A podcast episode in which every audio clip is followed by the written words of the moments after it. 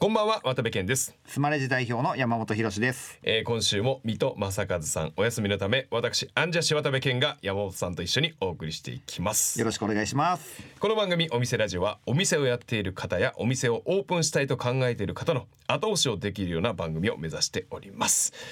今日ねゲストあのーえ野菜炒め専門店を運営する方なんですよ、今ちょっと芸能の仕事を再開させていただいてやたらどの番組で聞かれるのが、自粛期間中どういう店行ってたんですかとか、はいはい。一番行ってた店どこなんですかって質問をすごく受けたんで、うーん。この店なんですよ僕。こ本当に？れななんでかっていうと、はい。自粛入った瞬間はげっそり痩せてたんですけど、はい。なんかね途中からちょっとね普通にやってたらちょっとぽっちゃりしてきちゃって これって全然これ反省してる感じが反省してないやんと。そう。であこれはまずいと思って出会っその時にできたのがこの店。であなるほど。野菜炒めだったらいいじゃないかってことで通ってたら、まあ、単純にまあヘルシーさはあるんですけども、はい。シンプルにめちゃくちゃ美味しくて。でっていうことで今回ね、はい。ちょっとあのこの店の方に来ていただこうとなるほど。思いました。渡部さんの、はい。おレコメンドで、はい。えー今日ゲストに来ていただきました、はい。えーではこの後肉野菜炒めベジロを運営する株式会社フードサプライ代表取締役社長竹川敦さんご登場ですさあお店ラジオオープンですゲストは野菜炒め専門店肉野菜炒めベジローを運営する株式会社フードサプライの代表取締役社長竹川敦さんですよろしくお願いしますよろしくお願いします。高川です。はいそもそもですけどこのフードサプライどういった会社ですか？あ、フードサプライはですね、あの野菜の卸売業をやっておりまして、基本的に都内を中心にあの5000店舗ぐらいの飲食店のお客様に毎日野菜を届けていることが本業でございます。なるほど。ドライブスルー八百屋さんみたいのをあのコロナ禍やったりとか、はい。あれも改めてどういうサービスでしたっけ？ドライブスルー八百屋というのはですね、コロナ禍であのお客様にセンターに来ていただいてお野菜を買っていただくと。いやマクドナルドのドライブスルーみたいに野菜を届けるサービスなんですけども2ヶ月でセンターに6万人来場されました。はい。僕もね買いに行きました。あのコロナ禍に野菜。すんげえ。激安でしたよねあれもね。激安です。はい。うん本当車で行ってそのままね袋売りの野菜をバッと買って、はい。もうあの お金本当払って感じですよね、店頭でね。はい。でこのまあ野菜炒め専門店ですよね。ありがとうございます。これなんですけどまずなぜこの野菜炒め専門店のっていうのを始めようと思われたんですか？まあコロナ禍でやはりどうでしょうね10時以降営業がされなかったりはたまた全部営業されなかったりとかそういう営業で売り上げが一番悪い時3割ぐらいに落ち込んだんですよね。お野菜っていうのはその日に買うわけじゃなくてですね農家様に半年前にこれえー、とお願いしますねって言ってお野菜ができてくるんですけども、そうなってくるとお野菜が大量にセンターで余るんですよね。でそのセンターで余ったお野菜で何かできないかと思ったのがドライブスルーで、うん。それのドライブスルーの八百屋が非常に安くお客様に提供できたというサービスなんですけども、そのコロナ禍も平準化してくるとそういう木をてらったサービスっていうのは流行らなくなってくる。うんうんっていうふうに思っておりましてそうなってくると日常的にお野菜が消費できることを作ることが農家様やもちろん我々にとって非常にいいことではないのかなと。じゃあ自分たちでお野菜の量がコントロールできるようなことをしていかないといけないよねっていうところでいろいろな試行錯誤を得てこの野菜炒め専門店に行き着いたという形ですね。でこのまあネーミングで勘のいい方さしてると思うんですけどベジローというまあ 山本さん大阪だからあれだけどラーメン二郎まあ多分ね、はいほ本人はイエスとは絶対言わないと思うんですけどラーメン二郎というはい。東京に独特のラーメン文化があるんですよ。ありますね。野菜を増したり、はいニンニク増したり油っていう、あのあれのよう非常にあのあれを敬愛してるような業態。はいはい。ね、でこなぜこのいわゆるベジローというああいう形にしたんですか？似通ってるんですかね？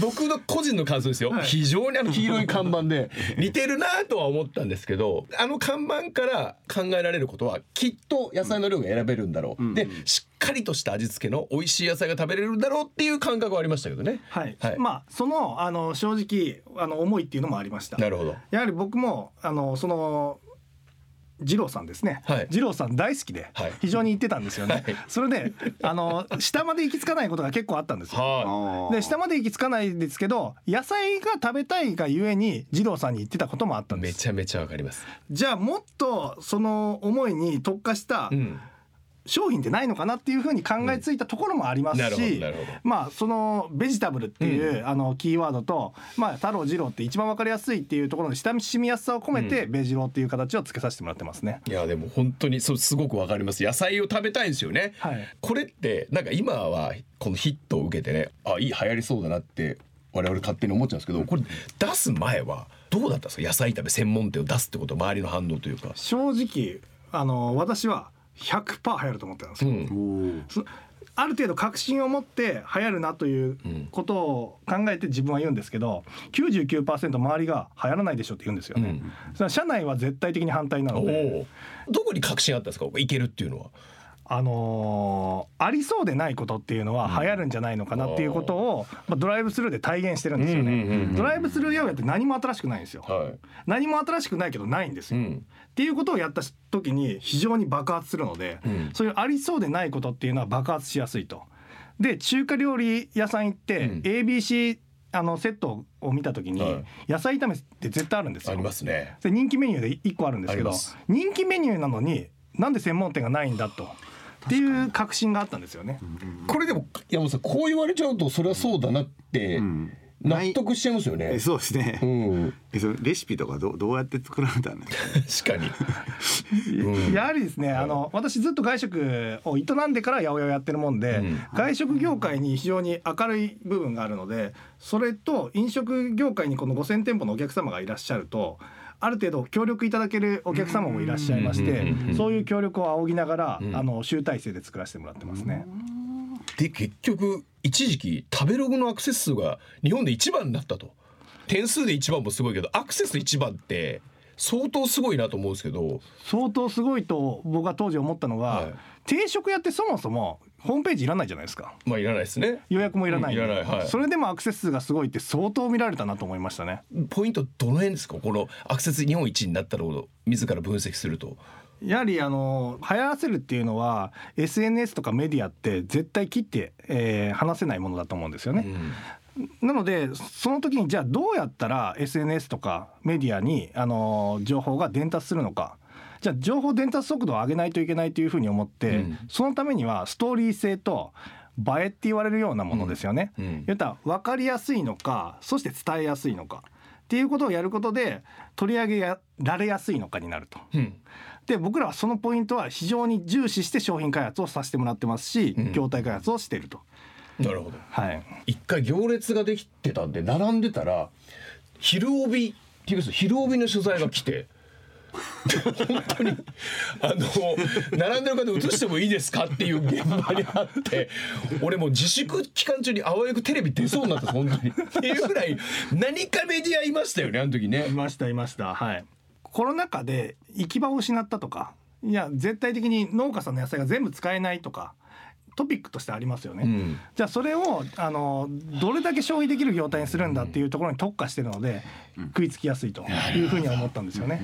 まあ確かそう言われると取り上げやすいですね。確かにねニュースとかでね。あともう一つははい僕らが八百屋じゃないですか。はい八百屋が飲食店をやるってまあそれなりに新しいですよね。まあ確かに。それをなんでやったかが、うん。コロナだからやったっていう形じゃないですか。うん。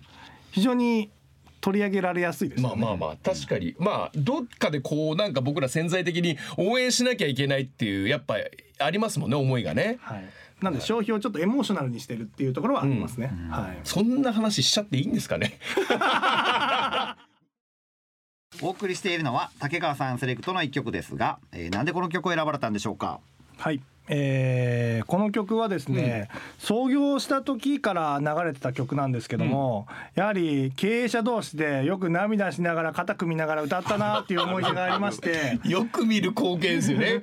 曲がいいんですよシンプルにね。シンプルに多分苦しかったとか、はいはい。えーまあ正直そういう時代を思い出しながら今成功したよねっていうところと、一人じゃないよと、うん。支えられてるよっていうところが経営者って結構一人だと思われ、思いがちなんですよね、はいはいはい。それも悪い時、うん。でも支えてるやつがいるよって言いながら、あの苦しいやつがよく涙涙ぐむんですよね、はいはいはい。じゃあ頑張ろうよ栄光を目指してっていう時に歌う曲なんで、やっぱりよく歌ったなと思って。本当にこれを肩組んで歌ってるって泣いてるおじさんめちゃくちゃ見たことありますだって。だこれドベンチャーの経営者、大概歌ってると思う、は いまああるあるですねこれね、はい。まあ名曲だということですねそれだけね。はい、えーお送りしたのはえーゆず栄光の架け橋でした。山本さんね野菜炒め専門店肉野菜炒めベジ郎って肉気づきました？肉何使ってるかって食べに行って。え？僕びっくりしたんですけどこれ唐揚げなんですよ。なんで？なんでですよね。僕もてっきりこれは野菜炒め専門店だからヘルシー志向の人が来て、いかに満足感を与えつつ、ヘルシーに食事を済ませたいって人がターゲットだと思ったら唐揚げなんですよ。相反する。でこれどういうことで唐揚げになったんですかこれ？これはですね、野菜炒め専門店をやるときにやはり流行ると思ったといえどその商品力がないと流行らないじゃないですか。じゃあその商品って非常に野菜炒めってありありふれた商品だと。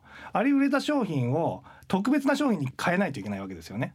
じゃあ野菜の中身を変えたら特別になるのかと思うとそんなに味変わらないんですよ野菜炒めって、うんじゃあ肉を変えると味は変わるよねと、う。んじゃあ何が一番合うのかなっていうこととあの外食が流行る要素として家庭でできないっていうところだと思うんですよ。ああはいはい。だから野菜炒め専門店で野菜を大量に消費することって家庭のフライパンじゃできないので、はい。あの強火力で炒める野菜炒めだよっていうところでまず外食の要素を入れてるんですね、はいそれプラス揚げ物っていうのは家庭でしにくいやんないですよね。はい。つまり非日常にしたということですねこれね。はい。はあ。いやだから僕ね野菜炒め専門店っていうからさぞこうヘルシー志向の女性が並んでるかと思ってオープンの時行ったらもう ゴリゴリのおじさんしかいない。のもうおじさんで白飯大量で唐揚げでバクバク食べてる。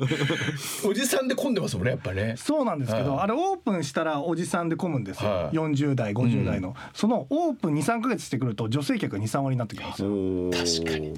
でよく見るとまもちろん肉抜きもできる。で 二郎のように油抜きもできますもんね、はい。でやすでご飯なしもできるじゃないですか,、はい。だから結局がっつり食べたいおじさんと、はい。本当にヘルシーに済ましたい人とっていうのがちゃんと振れ幅が変なら一つのメニューじゃないですか、はい。言ってみれば。でもその中でこう振れ幅があるんでなるほどなと思ったんですけど、あと僕がびっくりしたのは二郎系といえばやっぱニンニクなんですよ。でニンニクを絶対に入れたいんですよ。二郎のラーメンとか食べる時に、は。い。でこのい渋谷店でニンニクっていうトッピングなかったじゃないですかあのー後からやりましたね。始め今始めたんですねはい。結局、なんか僕は噂聞いたのは2号店池袋どこでしたっけ？池袋です。はニンニクが増せるみたいな噂聞いたことあるんですけどそれそういうのってなんかあったんです？戦略的に。戦略的にあの金太郎飴戦略はやめようっていうことを社内でも決めてて。つまり1号店も3号店も10号店も一緒っていうのはやめようと。はい。うん、いやなので鶏肉の まあこれやってないですけど、は今もも使ってますけども。あのこっちは胸だと。とかそれとか野菜のあの炒める内容がちょっと違うとか、えー。池袋だけやったのはあのトッピングでコールスローって言って、う。んキャベツの芯でコールスローを作るっていうのをやってめちゃくちゃ流行りましたね。キャベツの芯ってことはつまりは端材というか。端材でコールスローを作ってはい野菜炒めの上にコールスローを入れるっていう。野菜で野菜をトッピングするっていうちょっとそあのれ流行ったんですか本当に。めちゃくちゃやりましたよ。マジっすか？めちゃくちゃやりました。まあ感覚で言うと、はいマヨネーズかける感覚ですよね。ああそう味付けがコールスロー、ああなるほどなるほど。なんでその筋トレ飴戦略というか全部一緒にするのやめようと思われたんですか？いや基本的には一緒なんですけど、うん。あの FC さんとかその土地土地に思いがあるんであればなんか新しいトッピング入れてもいいよねとか、おー。ちょっとフレキシブルにすることでここのベジロこんなうまかってここのベジロってでもこうだよねっていうことがあればまあ正直ベジロのお客様の中でいろんな意見を言ってくれるんじゃないのかなというふうに思ってます。はあ。お店を運営する人のモチベーションにもなりそうですよねそれね。う。ちはじゃあうちだけのオリジナルを考えて他のないベジロのないメニューを作ろうとかっていうのはね、どんぐらい FC で何店舗ぐらいですか今？今はですね4店舗ですね。4店舗、はい。えっ、と渋谷？池袋、えー東大和、うん。千葉、えー松戸、またすごいいろんなとこですけど、はい、これがちなみにどのぐらいの規模でどのぐらいの店舗になる感じなんですか？予定ではうーんまだあのオープンしてから1号店がオープンしてから1年なんですけど、うんこの次の1年でまあ10店舗以上はしたいなとは思ってますけどね。はい。なんかこう戦略的に店舗の場所とかは考えてる感じですか？基本的には僕らは野菜の卸売業なので、うん野菜の量を最大化図りたいと、うんなんで直営は伸ばす気はないんですよ。言ったら僕らは飲食店ではないのでお客様の発展と農家様の発展っていうところが最大のテーマなので、うん。飲食店のお客様がやりたいって言われたらある程度どの立地でも頑張っていこうかなと思ってます。はあ。ちょっと今後展開もありつついろんなメニューも楽しめつつということですねじゃあ、はいここれもめちゃめちゃ楽しみですけどね、あのファンとしては、ベジ郎をやった思いとしては、はい。一番は野菜の消費量を上げたいというところなので、あのよくあるんですよね。九条ネギが余っちゃったとか、うん。どっかのみょうがが余っちゃったとか、そのじゃあ飲食店に買ってもらおうとするとメニューインするまでに多分1か月以上かかるんですよ。うんうんうんうんってことは余ったものは絶対消費されないんですよ。じゃあ僕らはん。ベジ郎があると野菜炒めに九条ネギ入れようよと。なるほどね。まあ、まあ変な話炒めちゃえばいいわけですよね何何が余ってもね。それを10店舗ぐらいやるとフードレスキュー的な要素がで作れるんじゃないのかなと思って。で今1店舗あたりの野菜って普通の飲食店だと5キロから10キロぐらいって言われてるんですね。ベジ郎って一番売るところ300キロ売るんですよ。300 キロ？ってことははい10店舗20店舗になってくるとこれが2トン4トンのレベルになってくるんですね。はいってことをやると産地の野菜とかを非常に利用したいろんな取り組みができてくるかなというふうに思ってまあ5店舗10店舗の時は戦略が変わってくるなというふうに思ってますね。い。やまあ本当に素晴らしい取り組みだと思うんです。なんかビジョンとしてこんなことできそうだなとかこんなことやれたらなみたいななんかあったりしますか？新しいことをやった力を既存事業にもあの力を入れて底上げをしていきたいなというこの2年 ,2 年3年にしようかなと思ってますね。はい、新しいことやったとしても売上10%ぐらいなんですよね。5%とか10%、うんうんその90%の手こ入れをしていかないと会社全体って良くなっていかないと、でも新しいことをしたことによって従業員のマインドって新しいことをしたら売上を呼び込めるとか利益が改善されるとか、ん。いろんなことができるっていうことになってるので、ん。既存事業もいろんな新しいことをすればもっともっと面白いことができるんじゃないのかなっていうマインドセットをしながら既存事業の盛り上げに生かしていきたいなと。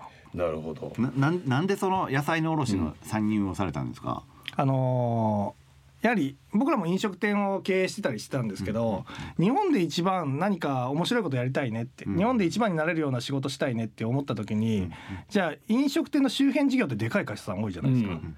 でも飲食店さんが大きい会社さんってまあちらほらしかない中で飲食店の周辺事業が面白いんじゃないかというふうに思って、うん。このノウハウを生かしながら飲食店の周辺事業を生かせることで何があるんだろうっていうふうに考えた時に僕ら焼肉屋をやってたので、肉屋さんがいいんじゃないかとか、うん。最初思うわけです。肉屋さんって大手がかなりいるんですよ。うん。それでじゃあ酒屋さんがいいんじゃないかとかこれパワーゲームでできないとかじゃあ魚屋さんがいいんじゃないか手に職がないからできないとかいろいろやっていくと八百屋って50年ぐらい何も変わってないよねっていうふうに思って、うん。で僕が3 300店舗ぐらいのバイヤーをしてた時もあるんですけどその時に肉屋わかる魚屋わかるあのビール屋わかる、八百屋どこだったっけなと思っちゃったんですよ。うん。八百屋って顔が見えなかったんですよ。うん。野菜ブームって言われてるんですけどそのこだわりを伝えられるような八百屋がいないんではないのかなというふうにこの業界を持ってじゃあそのこの業界の構造改革をすればもしかしたら日本一になれるかもなというふうに思ってその夢を追いかけながら今やってるところなんですね。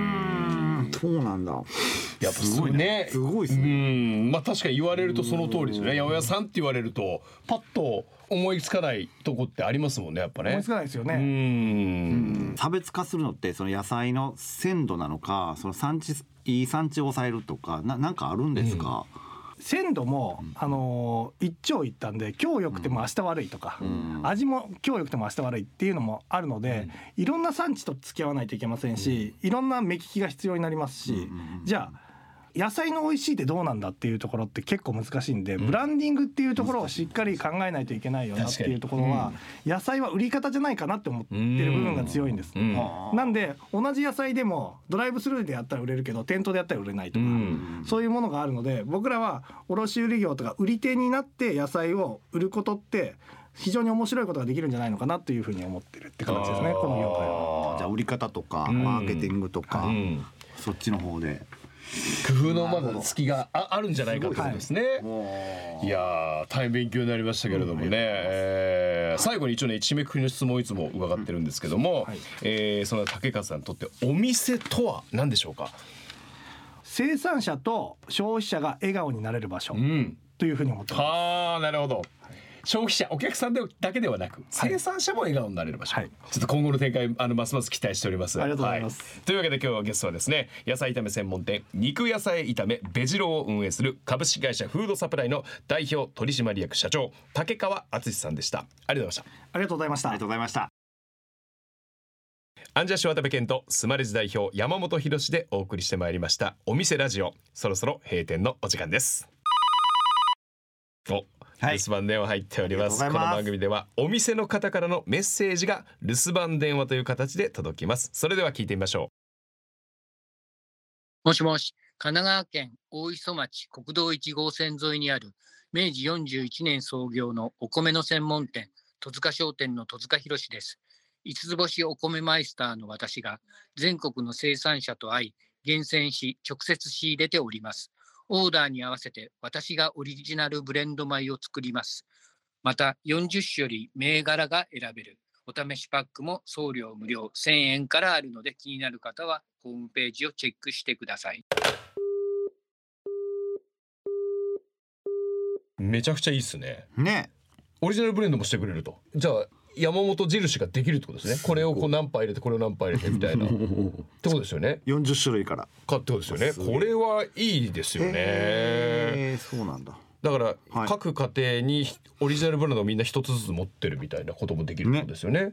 渡辺家これなんだけど山本家どうななんかねあーやりましょう。ね面白そうですよね。そういうのもね。はい、というわけで今日の留守番電話メッセージは戸塚忠商店戸塚博さんからでした。はいということでございましたけども、はい。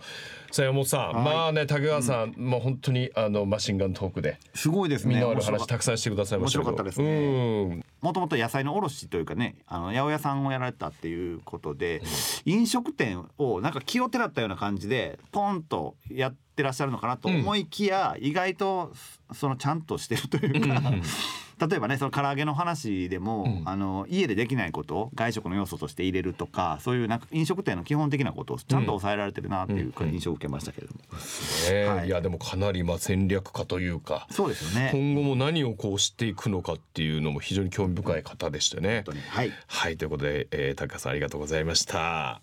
終わりですかこれで山本さん。もう、はい。お店ラジオあ。渡部。二週。お店ラジオどうでしたか、いや今週も先週もですけど僕やっぱ知り合いに来ていただいて、あそうですでもだいぶ楽はね あの本当にあのちょうどまあ僕これ申し訳ないですけどリスナーの皆さん渡部のリハビリにはちょうどよかったというかなんか やっぱりこういきなりこう久しぶりのラジオ MC で全然知らない方を相手にすると僕ええ。さすがに僕もねなんかあのあれなんですけど、まあ、知ってる人で、特におしゃべりのね、はい。あの上手なお二人だったんであの非常にやりやすかったですしあの楽しくやりました、勉強になりました。私もそばで聞いててすごい楽しかったです。はい。ありがとうございます。ありがとうございます。はい。えっ、と最後に渡部さんの方からお知らせ、えー本が出されてるんですはい。えー、と去年の11月ですね。一応ビジネス書をね、出させていただいてこれ超一流の会話力というですね、本を、うんうん。えー絆出版というところから出させていただいて。どんな本ですか？これはねあのーちょっと自粛活動中結構コミュニケーションに関する企業講演をやってたんですけどなんか 世の中のコミュニケーションハウトゥー本が難しすぎるともっと簡単にいろんなこと考えていきましょうってことを講演でやってたらその本にしませんかってことで、超一流って言ってるのは僕の周りにいる明石家さんまさんだったり松本人志さんだったりこの人たちがやってることって、はい。めちゃくちゃみんなが真似できることをやってますよってことを書いてあるんですよね。本当ですか？はい、これ誰でもどんな職場でもどんなコミュニティでも真似できることを実は超一流の芸能界の方やってますよっていうのを書いた本でこれねあの悲しいというか嬉しいというか僕散々グルメ本出してきたんですよ。うん、いやそっちかなと思いますよね。グルメ本より全然売れてんすこっち。何だったんだろう今までのグルメもあんだけ頑張って何冊も出したのがにもおかげさまで。出てて、はい、じゃあその超一流の会話力会話力がええこれを読めばわかると。そうですね。あのぜひぜひあのこれ本当であの講演なんかも受け付けてるんでねあの事務所と僕の SNS にあの、メッセージいただければなと思います。ぜひ読ませてもらいたいと思います。はいありがとうございます。えーぜひ、えー皆さんもお手に取ってみてください。はい、ありがとうございます。さて、お店ラジオでは番組の感想、疑問、質問など皆さんからのメッセージお待ちしております。メッセージの宛先はメールアドレスお店アットマークインター FM.jp お店アットマークインター FM.jp までお送りください。スマレジの公式ツイッターでもメッセージを受け付け中です。ダイレクトメッセージではなくて、ハッシュタグお店ラジオとつけてつぶやいてください。私の方から必ずお返事いたします。はい、ここまでのお相手は、えーアンジャッシュ渡部健と山本博史でした。お店ラジオ今後ともごひいきに。